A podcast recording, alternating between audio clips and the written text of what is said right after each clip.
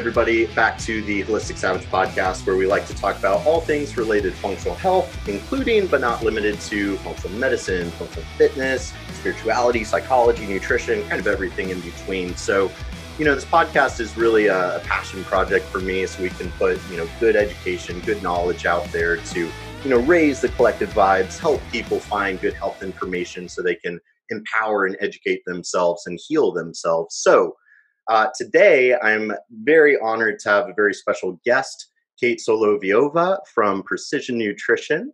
Kate, how are you doing today? I'm good, Brendan. Thanks so much for having me. Absolutely. I appreciate you taking the time out of your busy schedule. So, I'm going to set the stage a little bit here because, uh, yeah, I just I have to set the stage, otherwise, it doesn't make sense. Where, you know, a, a lot of my followers or people that listen to my podcast, uh, I, I think they kind of associate me mostly with kind of the functional medicine space. But what a lot of my more regular followers know is, is my background is in fitness and nutrition coaching. And I'm kind of one of those those guys that I really came up through the the functional fitness and, and nutrition space. And actually, precision nutrition level one was the very first certification I ever did. Uh, I, I did my NASM, I did my PN1, I was in the first ever PN2 public class, which I thought was an amazing program. And as I then really steered hard more into kind of the functional lab testing and functional medicine space, in a way, uh, it dawned on me that I felt like I was taking some of my coaching skills and, and my background almost for granted. I, I almost kind of assumed, like, yeah, everybody has like great behavior modification, client centered coaching skills. But what I've really found as I get deeper and deeper into this space is I think there's uh, a pretty big gap. I think there's kind of a, a, a lot of missing coaching skills that I really feel are perhaps the the biggest reason why a lot of clients or patients aren't really finding success with some sort of health building program. And further, there's you know so many new kind of certifications popping up in left and right but I've ha- I have so many students and peers that come to me like, well, Brendan, I want to get started in the industry. Well, what do you recommend as a starting point? And precision nutrition has always been just my my first recommendation. So, Kate, I'd I'd love to start this conversation by hearing a little bit about what your role is with with precision nutrition. Yeah, great question. So I started with uh, PN a number of years ago. Actually, I found PN as a client. Uh, so, um, one overlap uh, between probably me and functional medicine, or all uh, all things holistic, if you will. Uh, I um, started doing yoga many years ago now, and I really got into it. It ended up probably being my very first movement practice. It was the first thing I've ever done uh, very consistently, very intensely on a very regular basis. And I ended up uh, doing my yoga teacher training and teaching yoga for a number of years. I, I uh, went to India for six months to study yoga and travel.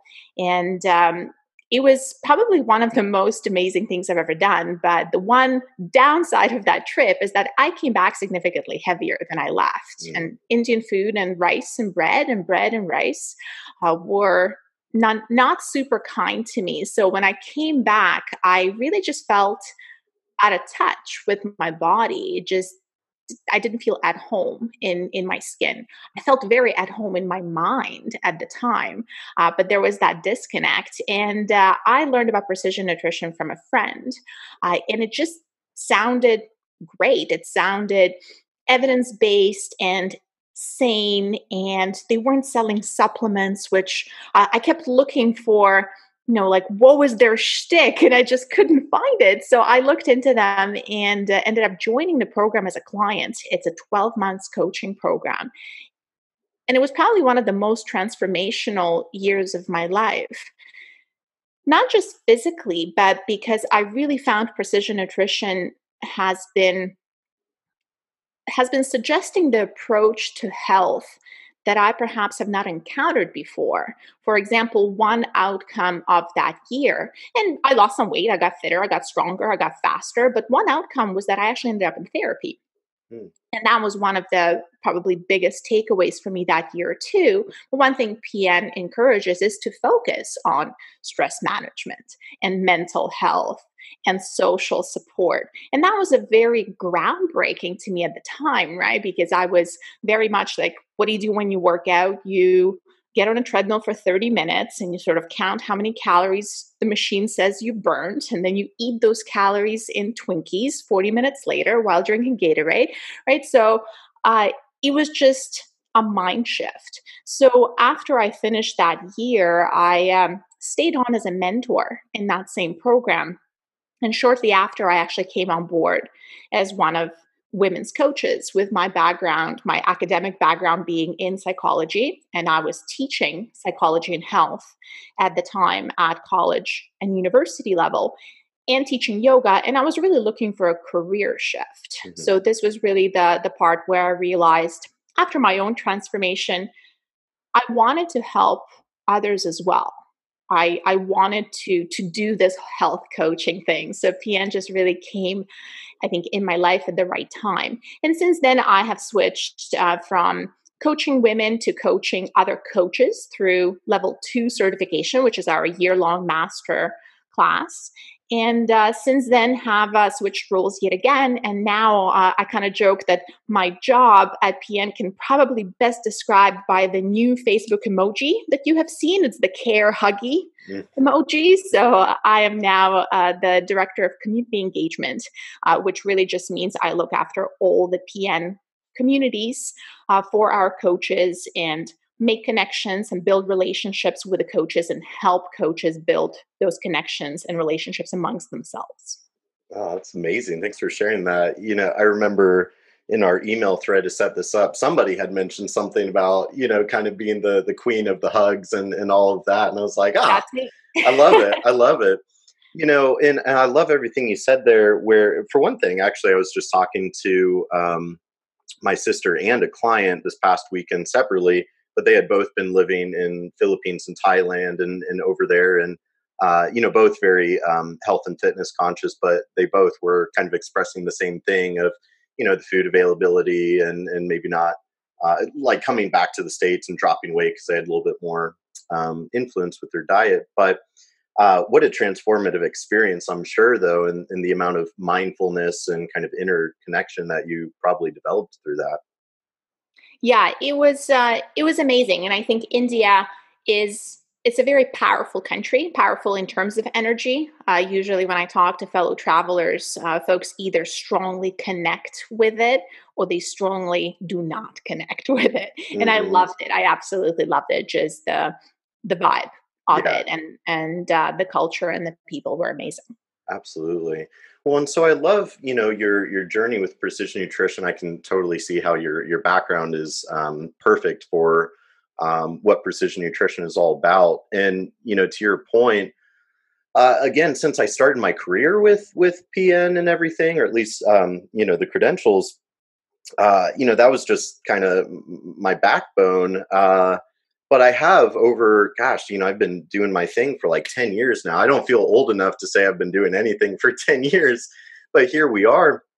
And I've definitely found that there really is, I haven't seen anything else that, that compares. And what I think precision nutrition does extremely well is for one thing, they are teaching, you know, very uh, scientifically sound you know science right? They're they're teaching you know textbook physiology biochemistry so you have that strong scientific understanding. But then i like how rather than focusing on you know how can we biohack or how can we modulate this pathway or whatever it's like okay that's cool like acetyl coa whatever let's let's look at all that. But now let's zoom out like what actually matters how do we actually move the needle how do we change your behaviors how do we uh, change that day-to-day routine which is actually going to lead to results. Um, and the the level two program was very unique and it resonated with me so much because I, I do feel that as a human i have these kind of qualities of empathy or uh, being an active listener but i'd never seen some of this stuff put into like a teachable curriculum. Um, and that was just mind-blowing and kind of game changing for me and I really believe that skill set uh, is kind of grossly missing today or underutilized. And something that i see in my space a lot is you know people consumers clients it's almost like they would much rather you know go run a bunch of lab testing to kind of have like something external to self to sort of point the finger at like uh, you know it, it's not really my fault that i'm not getting results. It's because i have this gluten intolerance or i have this you know infection whatever it is that that lab test might be suggesting. Um, but obviously if, if we're not dealing with the the psyche the relationship with self the relationship with food how are we really going to evoke you know lasting change? So i'd love to hear you speak to this a little bit of what your observations are and and how you uh, empower coaches to be able to implement this kind of stuff in their practice or or business yeah, I think you made a very astute observation just about the style of information that precision nutrition offers, uh, because I think it is geared very much towards, um, you know, I hate to say normal people, right? But normal people, because again, like you can you can measure HRV and test your poop if that's your thing. That's awesome, right? Like high five. You probably live in San Francisco, right? And you go to quantify self meetups, and that's awesome, right? If that's if that's your um, thing it isn't really a thing for probably 90% of the population. And I think the downside is that when 90% of the populations hear about that, it really sounds incredibly overwhelming. Mm. It's where do I begin? Like, should I also be testing my poop? Right. And it's um, like, where do I start? You need all these gadgets and Fitbits, and, you know, there are these data trackers coming out of the wazoo, right? Like, we're plugged in, and where the vast majority of us would probably just simply do well by tapping into our hunger cues, for example, right? Like I, uh, I had an exchange with a friend uh, that made me giggle last week um, because uh, she mentioned that she had some of her best sleep after her acupuncture appointment, as uh, indicated by her by her data tracker. So in the morning, her data tracker has informed her that her sleep recovery score was in in the 90s, right? And I said, "That's so cool. I actually had some of the best sleep too because I had an acupuncture appointment that same week." She's like, "Oh, like what did you use? Fitbit? Like how did you know?" And I said, "No, subjective perception. You ever heard of it, right?" And we kind of both laughed, but um, I think there is something there where the data trackers like all the all the information that is given to us at least theoretically should not really be telling us anything that we don't already know mm-hmm. right like ooh your sleep was crap last night you really probably don't need a tracker to tell you that like you know when you mm-hmm. wake up in the morning when when you d- don't feel rested and i think most folks find precision nutrition through that information that we put out because uh, there is an incredible amount of uh, really well written articles out there. And I remember at some point, this was way before I even was working for PN, because I would look into topics. I, I would Google fish oil mm-hmm. or I would Google you know, like nutrition for injury or something like that. And the same company just kept coming up, right? Like the PN articles would pop up and they stood out to me. Like the articles stood out because they they weren't really claiming magic. They mm-hmm. weren't promising a bigger butt in 27 days, right? They always included research citations. And I felt that incredibly refreshing. Uh, so I actually went as far as to seek out, like, what did Precision Nutrition say about creatine, right? Like, I would Google Precision Nutrition plus creatine. So mm-hmm. uh, I almost um, stopped looking at other resources because I found this one resource that I could trust, where I knew that a team of experts looked into this information and uh, wrote it up in in an accessible manner. Mm-hmm. yeah, the uh, precision nutrition blog is legendary. Like there's there's some amazing articles on there and uh, some amazing authors and, and, figures guests you know guest bloggers and whatnot. So i that totally resonated with me. It's like yeah that was like my early career. I was just scouring everything i could eat up. Um, and it's funny what you're saying about the hrv and subjective perception because i had somebody just this week telling me you know, like, oh, my Oura ring said that I had a horrible night's sleep. I feel like I slept well though. And so I kind of poked right. a little bit at that. I was like, so you feel like you slept well, but now you're kind of judging your quality of sleep based on an external device. Like that's yeah, and I think that is such a great point because the conversation that I uh, often had, uh, usually with female clients, when uh, the scale is not helpful, right? When sometimes they wake up and they've been they've they slept well, they ate well, they've been working out consistently for two weeks. They wake up, they feel like a stone cold fox, right? Like they just feel great, ready to take on the world. They look in the mirror, they wink at themselves, right? Like, and then they go into the bathroom, they get on a scale, and the scale spits out a number at them.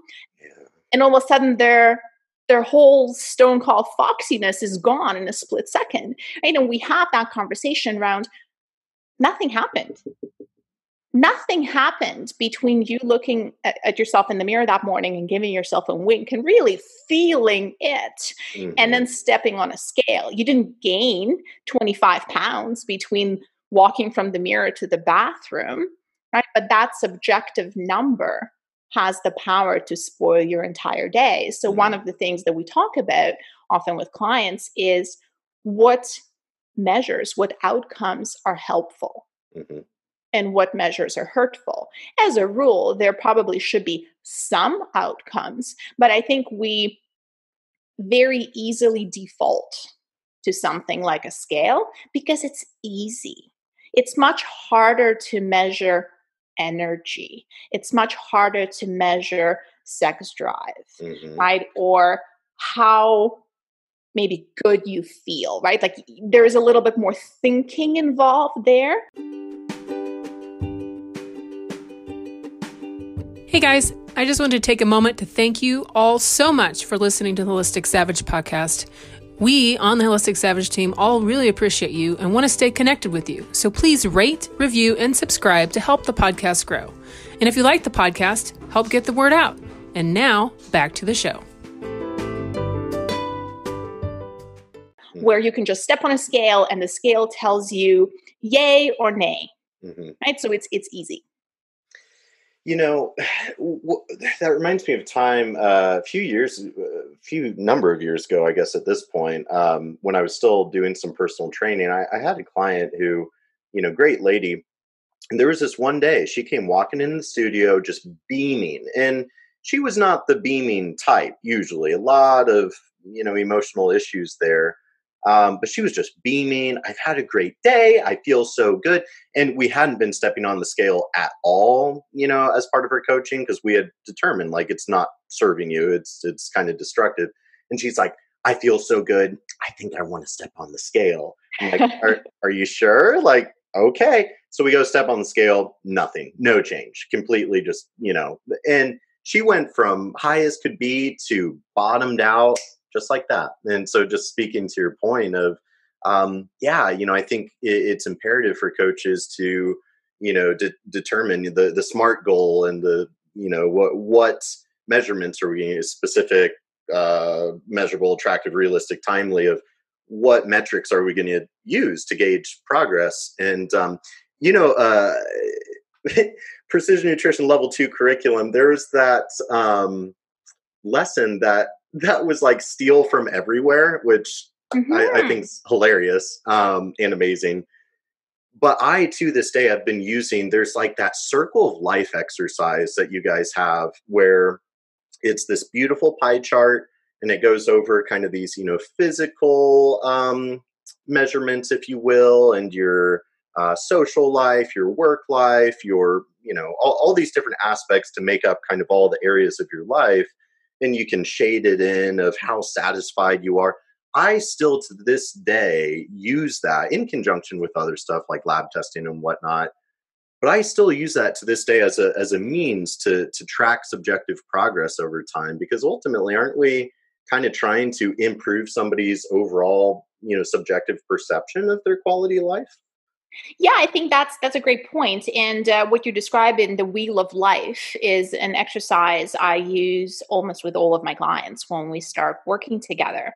Uh, so we can kind of get a sense of the baseline. Like, let's take a look at where your wheel is limping. Mm-hmm. And then we talk about where they want to begin. And this is a similar concept to the concept of deep health that we talk about at Precision Nutrition that health is not just one thing. Health is not a six pack or muscles or great blood work, but rather it's multiple aspects, right? It's a complex concept that includes emotional aspect, physical aspect, environmental, mental, existential, relational. And I think if you talk to anyone who really went far out on one aspect mm-hmm. of their deep health, they can tell you that often other aspects suffer. Like you ask mm-hmm. any bodybuilder prepping for a show and ask them how's their emotional health doing uh, in the last few weeks prepping for a show, right? Or how their social health is doing. They're not going out, they're not seeing friends, right? Like they're kind of on the edge. They're angry, they're grumpy because they haven't seen a carb in six weeks, right? So, uh, and again, like that's very much the it's worthwhile in that context. But for most people, we are looking to strike a balance of sorts. And, and usually, one thing I say to my clients, you can do anything for limited amount of time. Like you mm-hmm. want to burn candle at both ends because you're working on a launch or you're working uh, to start your company or you know, let's talk about mothers of newborns, right? Like this is all out, but for a period of time. And there's got to be that light at the end of the tunnel. Like there, there's got to be the end. I think um, John Berardi uses the example of burners. Like you can't have all the burners going on high all the time, mm-hmm. but rather you dial up and dial down. Something is simmering, something is higher heat. What are you focusing right now? And if I have a client that comes to me and we look at their wheel of life and everything sucks, everything, we still talk about, well, where do you want to start? Mm-hmm. And if they don't have input and sometimes they don't because everything truly sucks then this is where i suggest to start with the physical health just because it has such an impact on everything else like it's an easy start because in some ways we can we can grab a whole bunch of low hanging fruit there mm-hmm. and collect a bunch of easy wins and mm-hmm. nothing motivates as wins. Like you, you, you just start like it's like a video game, right? Like you collect little coins as you run around, and uh, you know, easy wins generate bigger wins, and then you're even more more motivated to keep changing. Mm-hmm. Man, I'm I'm having so much fun already because like you know it's not too often I get to talk about all this all this stuff because I just heard the low hanging fruit and I'm like big Kahuna low hanging fruit. What do we That's feel right. like today? You know, and speak. Yeah, I love that. I love that. But I, I do. I think that that circle of life exercise is amazing because yeah, we can really see you know what areas are are, are suffering and we only have uh, so much time, so much energy, so much money to you know devote to any given aspect of our life. So I, I, do think it's crucial for coaches and health professionals to to work with the client rather you know than being kind of a dictator crack the whip sort of thing of yeah like you said where where do you want to start? And um, hey sometimes they might feel really motivated let's maybe try fishing for that big kahuna versus um, hey you know a little fatigue a little worn out feeling a little disheartened why don't we pick some kind of low hanging fruit along the way and something um, you know that that I always found rather difficult. I think we we both recognize today's world is so high speed, information overload, paralysis by analysis, kind of this addiction to instant gratification, which you guys have a great lesson about delayed gratification and the serotonin response and whatnot. But I am curious to hear you speak to, you know, navigating when um, I think a lot of coaches and professionals might resonate with this, where uh, there's so many professionals that are striving to build their independent entrepreneurial clientele book of business, and I think there's that's a challenge by itself and enough just just building a business or building a clientele. But I think there's a certain amount of pressure on coaches to like instantly satisfy the client. You know, the client's paying good money, however much per hour, where whatever it is. Uh, and of course, the client might be coming in with this sort of instant gratification mindset. But I think a really good coach, it's going to be their job to sort of check that a little bit of like, hey, I understand you want instant gratification, but so so I'd love to hear you speak to like how do you work with kind of reeling somebody in of like, all right, well, we can't just do the instant gratification We're almost like holding their attention and focus with this more slower intentional behavior modification. Yeah, that's a tough one because I think uh, a lot of clients that I end up working with, and a lot of clients that work with precision nutrition in various contexts are coming from the quick fixes. And it can be very difficult to to tolerate slow rates mm-hmm. of weight loss, slow rates of weight gain, like whatever your goals are, when you have previously dropped 12 pounds in 12 days. So what can be what can be really useful in those cases is simply talking about their past experience. Like it's a bit of a motivational interviewing conversation where you ask open-ended questions simply to lead the clients to their own conclusion because as a mm-hmm. coach you probably have your suspicions, they're working with you for a reason. They have done the grapefruit diet, the cabbage soup diet, the Weight Watchers, whatever else, and here they are working with you.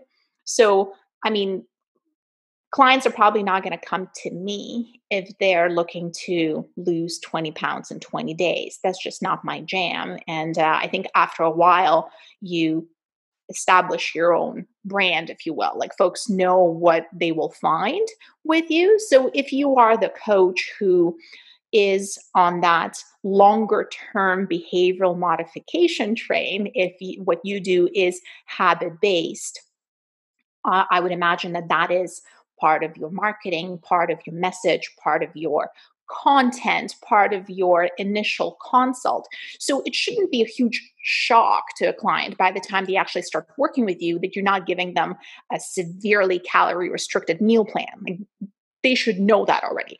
However, after working with you for two weeks, three weeks, four weeks, they might be getting a little itchy because this is the point at which they would have lost five pounds last time they ate nothing but beef, mm-hmm. right, for 10 days. And all of a sudden, this is not happening. So the conversation I usually have is like, well, hey, tell me last time you were seeing faster rates of weight loss. And they will say something like, well, when I did Weight Watchers, I lost, you know, seven pounds in seven days. And I'll say, that's cool. And then what? How long did that last? And they say, well, uh, that went on for two weeks. All right. And then what happened? Well, and then I probably fell off the wagon and I rebounded and I tried something else a month later. So we kind of have that conversation with them. And notice the difference is there, I'm not telling them that, but I am, but I probably know that story. And I'm asking them the question to elicit that story from themselves. It really, so from the point of behavioral modification, words have just so much power, so much more power when they come out of our own mouth. So, half of the time, my job as a coach is simply asking the right questions that will elicit the, the, the right answers, right? Like, I know what I want them to say, um, but I need them to say it. Mm. And this is where the, that little aha moment goes off where they kind of mope a little bit. They're like, I know what you're trying to do. I'm like, what? is that I've been here before and I'm trying something new. And something new is probably going to be a little bit different. Right. And the other example I often use is I ask, tell me how long it's taken you to gain 40 pounds because you want to lose 40 pounds. So they talk about, you know, it's taken them six months, a year, three years say, cool, it's been three weeks. Right? So just putting that in perspective as well. But it's mm-hmm. tough, right? And part of it is also acknowledging that, hey, I want fast results too. When I want to run faster or lift more, I also find it frustrating that, you know, my muscles do not look bigger after one workout. I think that's incredibly unfair of a situation, right? Like I, I feel like they should look bigger and they do not what the heck's up with that? What gives? Yeah. you know, it's a, a, beautiful answer to to what is kind of a you know complex phenomena, and uh, it may, makes me think that movie Inception. You know, you kind of have to hack their mind a little bit and plant that seed and let let that seed grow into their own unique idea.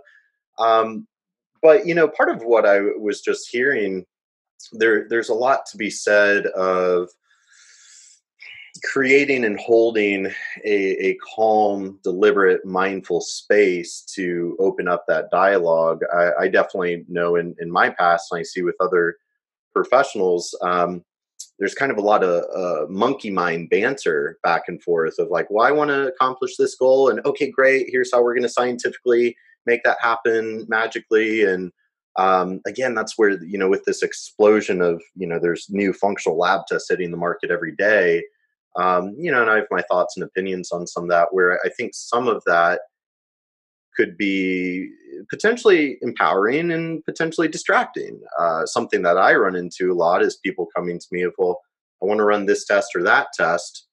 And it's like, well, you know, it doesn't really matter what test result says what or how fancy the protocol if we haven't mastered those fundamental behaviors and, and developing the, the mindfulness of uh, are you even aware of your day to day behaviors and how those might be counterproductive to what you're trying to accomplish? Yeah, the one question I hear quite a bit is what tests should I run? Which is a silly question in isolation, mm. right? Because it's one of those like, what tool should I use?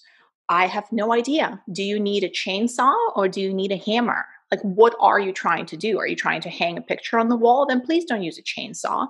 Like it's just unnecessary. It's an overkill and you're probably going to spend a bunch of money and end up with destroyed walls mm-hmm. right so when we ask a question like hey what test should i run?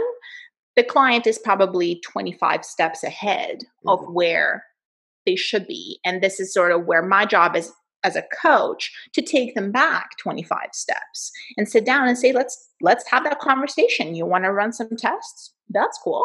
Um, let's let's try and help you figure out what those tests are. Why do you feel like you you need any tests at all? What are you trying to figure out?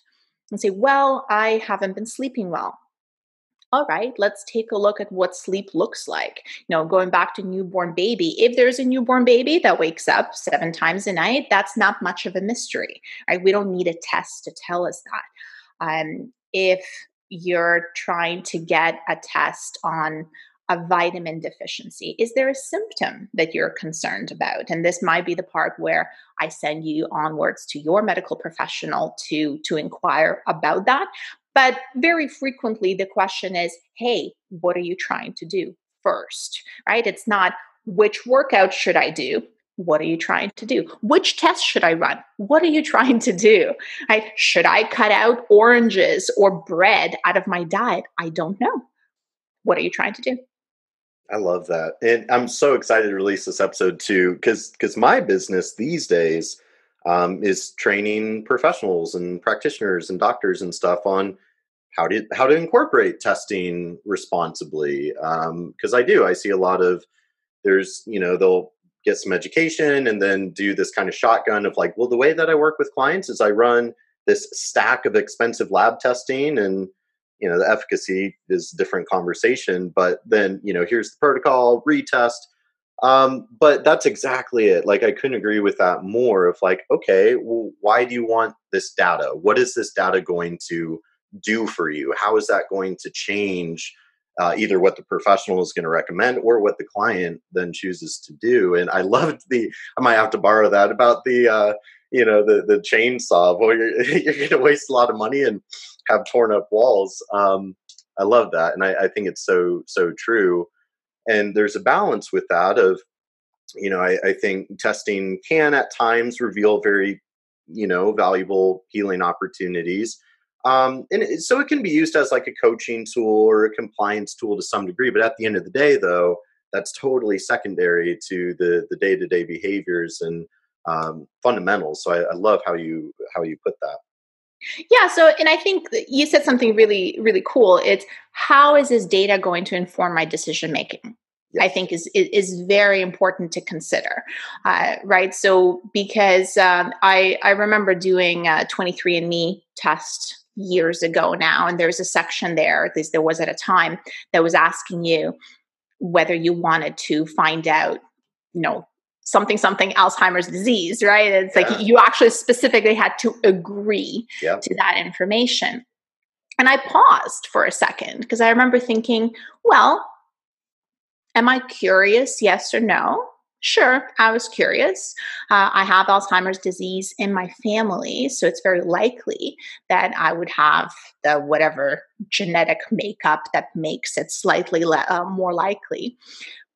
But one question I was asking is if it is a yay, then what? Like, what would I do differently? And the reason was nothing. Because I know what the general consensus is currently in terms of preventing Alzheimer's disease to the best of our knowledge. And what and what it is, it's actually very consistent with preventing any other chronic condition. It's the same as preventing cancer and heart disease. It's regular physical movement and it's eating mostly a diet of whole foods. And we're kind of back to deep health. Mm-hmm. So I ended up finding it out um, and knowing fully well that it wasn't going to change anything that I was doing. Yet somebody else could be in exactly the same scenario and they might have wanted to find that out and maybe finding out that they were more susceptible to a particular condition would have been the wake up call that they knew they needed because they needed that change in their lifestyle. And if so, high five. Uh, other folks who know themselves to be the anxious types, maybe that's not the information that would be helpful because you don't actually know if you're going to end up with cancer or Alzheimer's disease. I mean, as far as we know, something's going to kill you eventually. so, which one it is and how many years from now it's going to be, how are you living right now? Uh, and hopefully, like I remember for me, that was a big realization. Um, and that was actually a number of years after I've done the PN coaching, where January 1st was coming up and I had that little itch in my belly to do something because it's January 1st, right? Like, what shall I give up? Mm-hmm. what kind of detox am I going to try, right? Or what kind of new diet am I going to? And I remember realizing that I don't really want to change anything. Like, I want to wake up on January 1st and do the exact same damn thing I've been doing every single day the entire year before. And that felt incredibly liberating. It felt like, yeah, this is the space where I want to hang out. It feels good. I am moving regularly. I'm eating well. And this is good. Like this is this is deep health and I'm hoping that to kind of help more folks get to that space. And when it comes to testing, sometimes and that's a tough conversation. And this is a, one of those where sometimes coach needs to to um, maybe say it as it is, mm-hmm. if that's mm-hmm. what they see. We sometimes use testing as a way to find that there is something wrong with us. Yep. Right? As a solution. Mm-hmm. Where it just feels much easier to say, well, I feel like I'm not losing weight. Maybe there's something wrong with my hormones. Maybe I have low thyroid whatever the heck that means, really. Mm-hmm. Right. So, where from the coaching perspective, I've coached dozens of people with various thyroid conditions, whether it's Hashimoto's or you know low thyroid or uh, PCOS. And at the end of the day, exactly same things apply. Exactly same things apply. Sometimes consistency needs to be higher. Mm-hmm. It's true. Where most folks may get away with 80% consistency, really just hitting things, you know, eight times out of 10. And for somebody with a thyroid condition, they might need to shoot for 9 mm-hmm. nine and a half, really, to get those same results. But they are the same results. But it's hard work. Mm-hmm. And it's much easier to say, well, instead, I'm going to see my doctor, but my doctor didn't find anything wrong with me. So I'm going to go see a functional doctor, an osteopath, and a naturopath, and an acupuncturist, and a nutritionist, and a dietitian. And off you bounce from yeah. one practitioner to the next until you find one who finds something wrong with you. Yeah. Yeah. Ooh, yes. Okay, we're we're into it now. I loved the what you were saying about the 23andMe and the genetics because I, I did the same thing. You know, I, I did that test back in the day, and and I I re- referred to exactly that. Um, where you do you have to consent towards like do you want to to know like what your genetics may or may not you know kind of predispose you to and then um, that informed decision making of okay so with this information how does that change my behavior or action plan or whatever it is and i love what you're saying about deep health because that's something as much as i love my industry i do kind of poke a little bit of like you know all the testing all the fancy protocols don't get you very far without consistent deep health practices. Um, an example that like so one of the big things I, I work with and educate on is like mold illness and so we've got these urinary mold toxin tests which is a great way to either empower somebody or freak them the hell out um, you know because scenario a you have somebody unknowingly living in a water damaged building they're horribly symptomatic they're not feeling well medical doctors are saying it's all in your head uh, okay, well, you know, doing this toxin excretion test would be very revealing and empowering of like, oh my gosh, I knew that it wasn't just me. I knew that there was something else deeper going on here. Like, I got to get out of this moldy home. It's poisoning me. But that exact same data in a different scenario could be very misleading, where I had an individual who, um, and that's that's where the technicalities of the testing become very nuanced. Because um, I had another individual who had some of the highest, you know, toxin levels on the test I've ever seen, but was completely asymptomatic.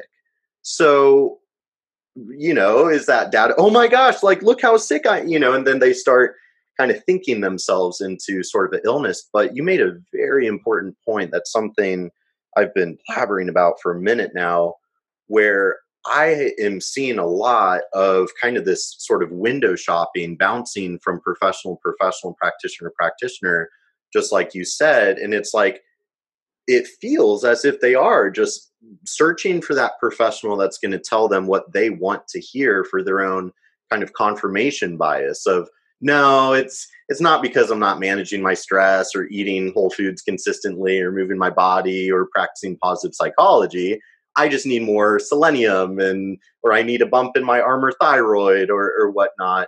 Um, but as you said, I mean, a lot of the deep health core principles that that would help prevent Alzheimer's or or PCOS or subthyroid, whatever it is, it it always gets us back to those those basic fundamentals. We want something interesting. We want something exciting right? Like we want to know that there is we don't really want to have some sort of weird ass condition but we kind of do. Like it's yeah. this very weird right? Like i mean to be told that hey you just need to sleep more and eat better is very disappointing. Yeah. It, it's not sexy at all right? And yet that's where the solution is nine times out of ten. And i'm a big proponent of using the simplest solution not the most complicated solution just for the sake of it.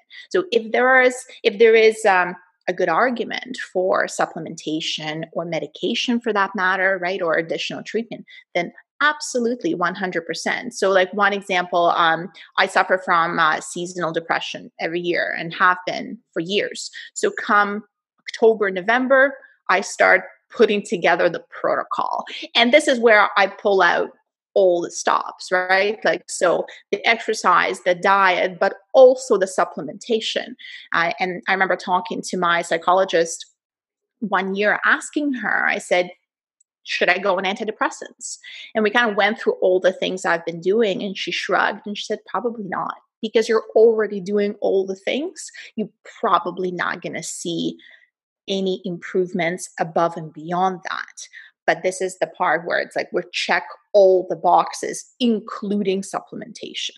But I would never start with supplementation. That's just not the biggest blocks. This is not the biggest bangs for my buck. Mm-hmm. Well, it's like the big rocks, right? You know, you got to right. have those big rocks before you sprinkle those pebbles in, or the sand, or the water. And so, you know, I think uh, the, the medications or supplements or biohacks or gadgets and gizmos, it's like that's that's the sand that's the pebbles like if we don't have those big rocks of the which and that's an interesting thing with with our industry. I think the necessity for coaches health coaches health professionals has never been greater. But i also don't think our job has ever really been harder. I, I think our our society has really been um, conditioned right? You know we're we're conditioned to consume what is you know kind of spoon fed to us basically through availability in the media and whatnot and you know talk to your doctor about this drug today um, which we're one of two countries uh, in the world that that allows that in america. Um, but that is kind of the the thing that we're up against where a, a lot of people have gone to their medical doctor and oh you know everything looks fine there's nothing wrong with you. You just need diet and exercise the ever vague you know diet and exercise which then kind of leads down the road of well, i need a personal trainer i need a crash diet i need to work out hard. Um, and i find a lot of that there there's kind of this toxic psychology soup that kind of comes from all of that.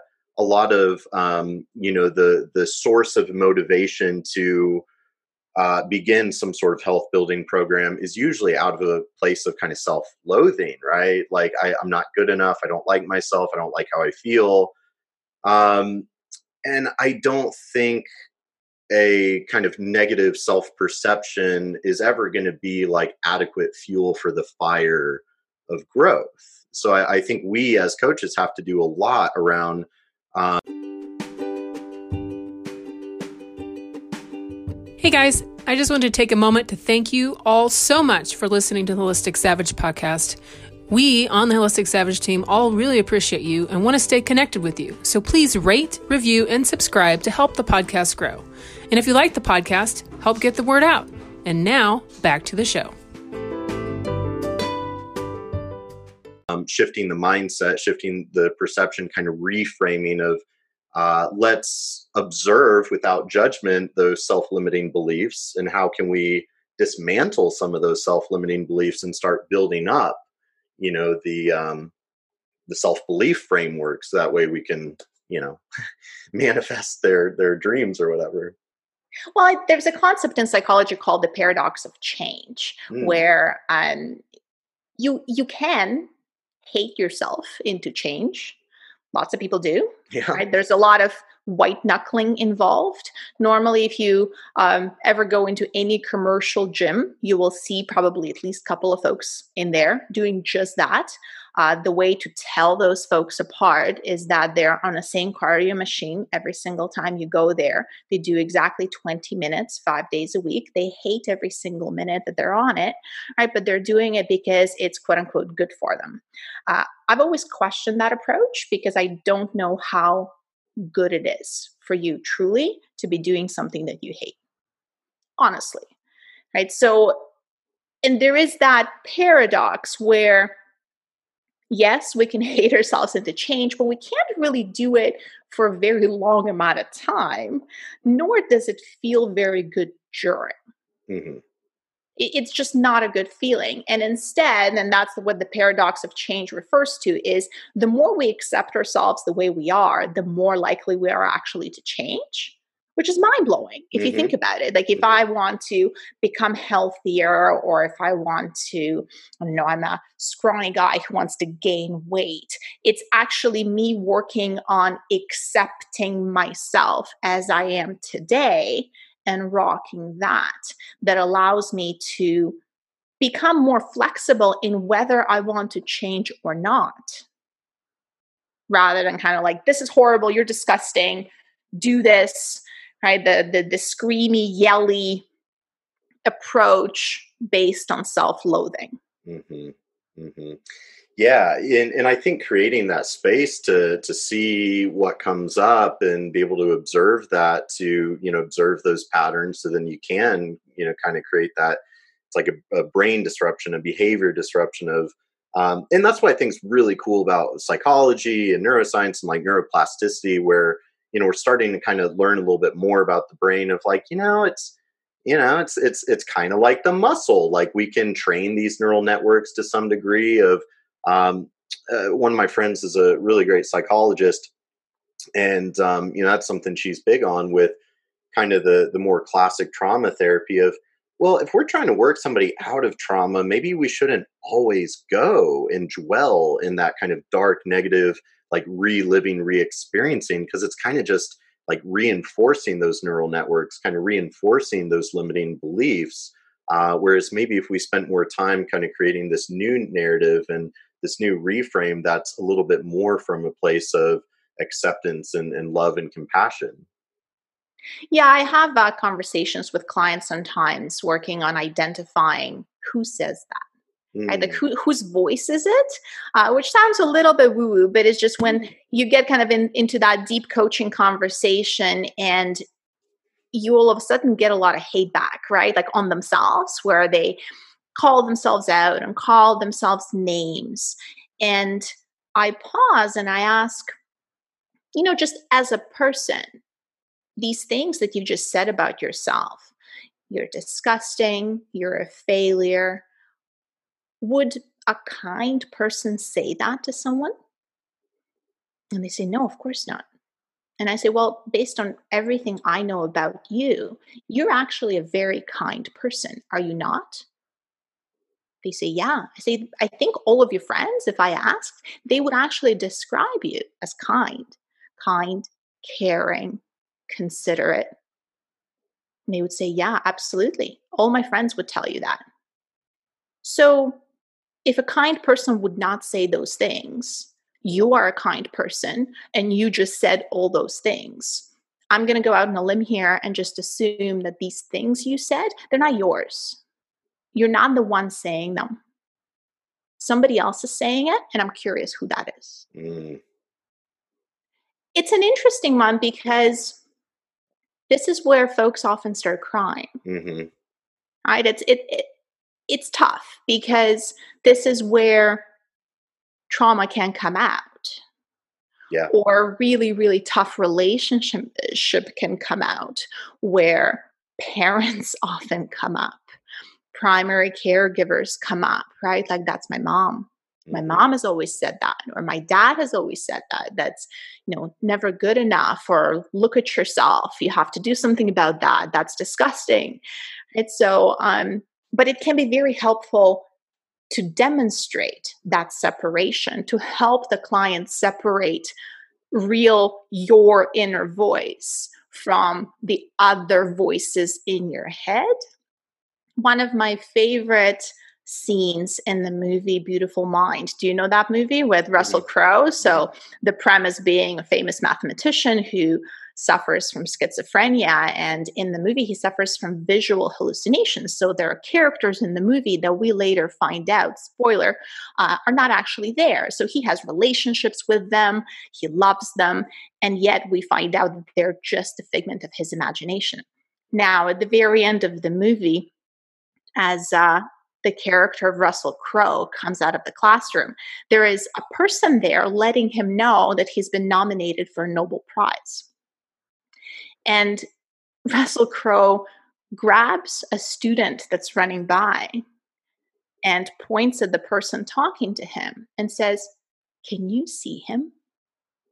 And the student says, Yes. And he lets them go. And it was just, I love that scene so much because it really just shows how we can learn to function with our own dysfunction. Mm-hmm. Because we know at that point, Russell Crowe still hears voices, he still sees things that are not there, but he developed skills that allow him to tell what things are real and what things are not. So it's not that the voices in your head are going to go away. You may still hear you're disgusting and you're a failure, but once you call it out, once you become aware of the fact that that's not actually you, that can be incredibly liberating because you can you can say there's like yeah yeah that's nice. I, I heard that before right? Off i go doing my my awesome thing being my awesome self blah blah blah blah blah blah it, it's just kind of that that noise in the background. You can learn to push it away. Mm-hmm. that's extremely powerful. I, I i love that so much. And uh it made me think of the uh, the five why exercise, um, which I've joked about before. It's like sometimes I got to stop at four whys because at five or six they start crying, and and you know there's there's something to be said for that too. Of um, you know you have to develop that rapport and, and make them feel safe and heard and seen and understood. Because um, you know it's not until we create that safe space that you know I think people um, can become a little bit more vulnerable, and and we do we see what kind of deep seated emotional issues or trauma might kind of start bubbling to the surface a little bit but um, man i think that was such a such a powerful point in identifying you know those self-limiting narratives of like well no who, whose voice is that really is and eh, you know it's it's like if maybe if professionals spent more time kind of pulling at the root cause of the psychological you know we don't have to go fishing for the root cause of the the physiological so much you know? Yeah things fall into place oftentimes when we address the the deep root causes and i think folks uh, in the functional medicine field know all that all too well right? Because it's that like finding sometimes the the missing block and that missing block is sometimes or often not calcium right? It could be something like, um, I don't feel like I belong, or I just feel like I'm an imposter on a daily basis, right? Or I feel like I'm never good enough. It it is often that story, and being able to at least start to begin to retell that story, I think can be very powerful. And I think it's interesting with the five whys because even in our coaching process, we often recommend that folks start with the five whys. But you, I think you're onto something where uh, people may not be there yet with you in the very, very beginning to go super deep. So I actually really like revisiting this exercise a few months in, where we have built enough of rapport and enough of relationship to go even deeper, to go to the fifth why or the sixth if we need to, to that like really, really deep undercore. But I think it is valuable in the very beginning because in the traditional health and fitness space, I personally find it incredibly unfortunate that we don't question um, weight loss goals, mm-hmm. right? So when somebody comes to you and says, "So what are you trying to do?" I'm trying to lose 10 pounds. Cool. Off we go. It's like, but why are you trying to lose 10 pounds? In order to what? So I can feel better about myself. Huh. Okay. And why do you think you feel better about yourself when you're 10 pounds lighter? And that's a harder question because this is not a question that people uh, many women often don't don't ask themselves. I mean, I I know I've talked to enough fellow coaches, and oftentimes women don't remember last time they haven't been trying to lose weight. Mm. Which is incredibly broken if you think about it. Like you you spend your entire life intentionally trying to change your body size. Mm-hmm. Sometimes successfully, sometimes unsuccessfully. But remember talking to a colleague who said, Hey, I realized recently I've been trying to lose five pounds my entire life, regardless of how much I weighed. So she would lose some weight. She would still be after losing five pounds. She would gain some weight. She would still be trying to lose five pounds. It was just that moving target. And it can be really distracting because all you're focused on is is the scale. And this is part of where I often talk to my clients about bigger fish they have to fry than five pounds. And the numbers are often very specific and very arbitrary because there is no person out there who's going to significantly change their deep health through five pounds or even 15 for that matter. Right? Like most of us can range 10, 20, 30 pounds in weight and be perfectly healthy and happy and functional in various ways. Now, chances are if you lose 100 pounds, you're you might notice quite a bit of change. You mm-hmm. might get up from the floor easier, the going down the stairs might be easier. But those folks are not that common in our practice, I would say, right? The vast majority that I know I've worked with, that I see, it's this like magical number that we're after, the magical pair of pants. And I know for me over time, um, my practice has evolved from that perspective to where now most of the time I don't work with intentional weight loss. And weight loss is a side effect sometimes, kind of what you talked about when you know you work on something else and the weight falls off, right? Like so mm-hmm. through stress or through through something else. I work with an acupuncturist right now who, as a client, and we're working on shifting some of her practice uh, to virtual offerings. So she teaches meditation and qigong. Uh, so we kind of go through tools, and she's made some really big decisions in her practice, some of the biggest decisions in 20 years. Last time I saw her in person. She looked 10 years younger and 20 pounds lighter. She has done nothing. It was just that deep health in her face. Mm-hmm. Right. So I think that's that's really powerful. We have bigger fish to fry. Yeah. And I think that's beautiful. I, I, I think that really illustrates, you know, what can happen when you're um, you know, living your deepest truth and, and living your purpose and really in that uh, deeper alignment, right? Um, and man, I, I, think this whole conversation has been so enlightening and, and powerful. Um, you know, I, I, really feel that uh, this is a huge area that that needs um, more focus. I, I think the coaching skills is really i mean you've really shown that that the art of coaching it's it's just as much an art as it is a science and there's so many layers so many dynamics to it. So certainly in a world that just keeps spinning faster and faster and more instant gratification, seduction here and there. Um, I really hope this this um, episode reaches a lot of people and, and, empowers them with kind of a different way to be thinking about how to approach working with people. So I know you do have to um, get going, but I'm just so incredibly grateful that you took the time for this conversation. It was it was so fulfilling, even just for me. Thank you so much, Brandon. It was great to be here and uh, talk to you and all the folks here. Absolutely. Well, I'll keep you posted on when we release the episode, but um, a, a amazing conversation, and I definitely hope to stay in touch with you. Me too. Thank you. Awesome. Have a beautiful rest of your day, my friend. You too. Be in touch. All right. Sounds good. Have a good Bye. one.